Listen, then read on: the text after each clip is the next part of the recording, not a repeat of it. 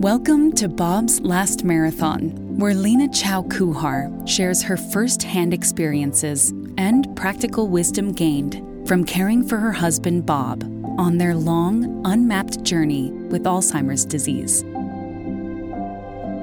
Through her own insights, as well as those of other caregivers, advocates, and experts, Lena hopes to help you meet the challenges of Alzheimer's disease and give your loved ones the best quality of life possible.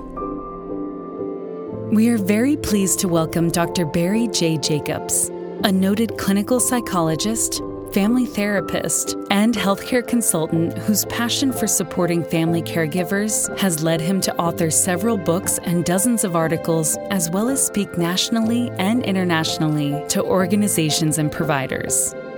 Today, Dr. Jacobs talks about the grief Alzheimer's caregivers often feel for the loss of a person who is still physically present, but no longer the person they once knew, and how to cope with often confusing feelings.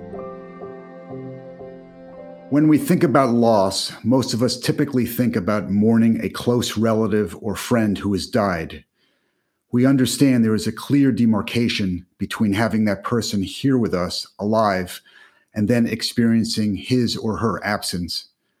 We know there is generally a period of bereavement lasting weeks, months, or years, during which we experience strong emotions, slowly accept the finality of that person's loss, and integrate it in our cherished memories of that person into our lives as we go on.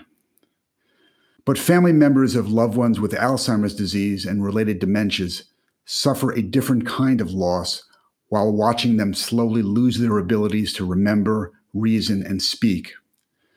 It is heartbreaking to lose that person as they once were, but there are no clear demarcations here between life and death, presence and absence, and therefore no clear guidelines for when or how we grieve.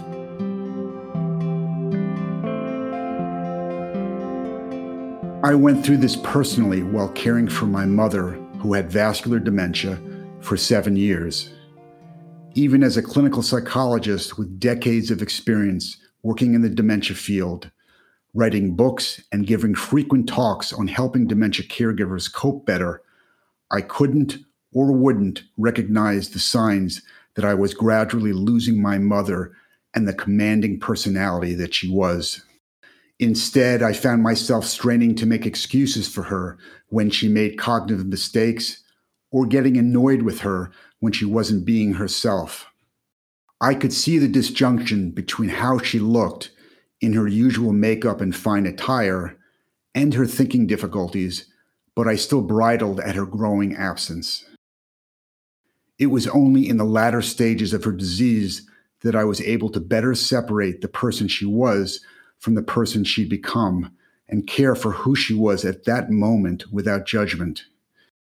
It made those last months a more accepting time for both of us and helped prepare me for the full mourning I still go through now, four years after her death. Pauline Boss, a psychologist and professor emeritus at the University of Minnesota, has termed this kind of loss ambiguous loss and contends it is the most stressful type of loss there is. Dr. Boss delineates two types of ambiguous loss. In one scenario, the person can be physically present but cognitively or emotionally absent.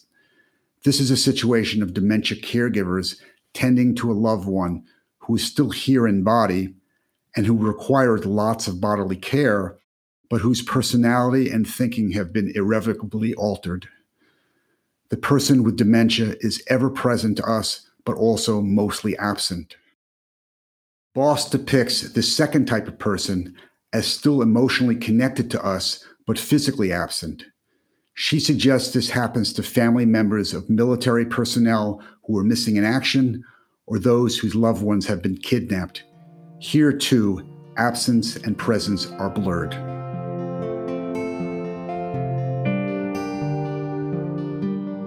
Why is this lack of clarity so stressful? If the person we care about is not completely absent, then we can't mourn him fully without also feeling confused and perhaps guilty that we are writing him off too soon. We find ourselves in a tense state of half mourning from which we desperately desire relief, but for which there is no immediate or evident path to resolution. Let's look at this more closely, starting with someone in the early stages of dementia. You notice over time that your father, say, seems to be changing. Perhaps he's less attentive and quieter, more disengaged. At other times, he's snappier, saying hurtful things you've never heard him say before. Observing those changes in and of themselves would be confusing and upsetting for you, but they are also not consistent. At other times, he seems more like his usual easygoing self. Those inconsistencies are what is often known as the waxing and waning of dementia. How do you handle this emotionally? In your mind, do you accept that your dad has changed and therefore mourn the loss of who he used to be? Or do you keep looking for glimpses of who you think he really is and discount the growing signs of permanent changes? It becomes even more confusing with someone in the later stages of dementia. At this point, it is clearer to you that your father's brain has been severely damaged by Alzheimer's disease and his mind is mostly vacant. He sits in his living room chair and stares straight ahead at the TV, saying or doing little. He seems mostly oblivious to you and can no longer take care of himself. You know that who he is, or rather was, is gone. You were grieving his disappearance in part, but you were also feeling terribly burdened by his requirements for physical care, such as the dressing, grooming, feeding, bathing, and toileting. You can't ever leave him alone. You are in a conflicted state from which you want relief, want it very badly, but don't dare wish him dead, though you also know that that essential part of him that was him is beyond your reach. How should we handle this excruciating ambiguity? In my experience, different families use a range of approaches.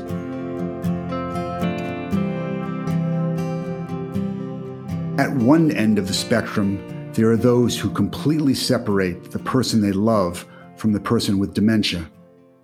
They grieve the former and manage the latter in workmanlike fashion. I can remember meeting with three adult sisters of a mother who had vascular dementia with marked personality changes. One of the sisters said to me, Our mother is dead. We have this other person we must take care of, but the woman who raised us is dead. At the other end, there are family members who minimize any sense of loss by pretending the person with dementia is relatively unchanged, even in the late stages. I can recall the husband of a woman with Alzheimer's dementia who ignored her symptoms as much as possible, taking her out to lunch and appointments every day as his constant companion. I don't believe there is one right way of coping with ambiguous loss that applies to every dementia caregiver, but there are some basic ideas that may be helpful. Number one, Identify the aspects of ambiguous loss in your dementia caregiving situation. Accept that those ambiguities make the caregiving more stressful. Don't judge yourself as a bad caregiver or bad family member for feeling stressed. Number two, accept that you are going to have a range of feelings from denial to sadness to anger about the situation at different times. It is normal to feel ambivalence when faced with ambiguous loss. Having sadness or anger, or even hoping that your loved one will die, does not make you a bad caregiver or family member. These feelings mean you are having a very human reaction to an extremely stressful circumstance.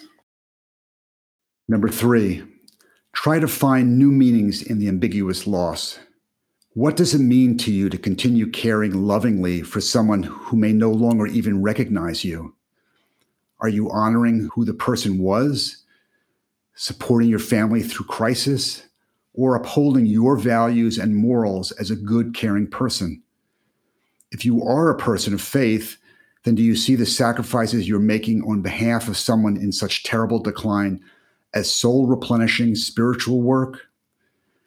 These deep personal reflections can carry each of us through difficult times. During difficult times filled with ambiguity, we can still stake out sharply defined paths forward through the clarity of our sense of purpose. Thank you for listening to Bob's Last Marathon. Transcripts of today's show and other episodes and acknowledgments can be found at bobsmarathon.com. That's Bob's Marathon without an apostrophe. Send us a note with your comments. Like us on Facebook, Instagram, and Twitter. We wish you and your loved ones good health.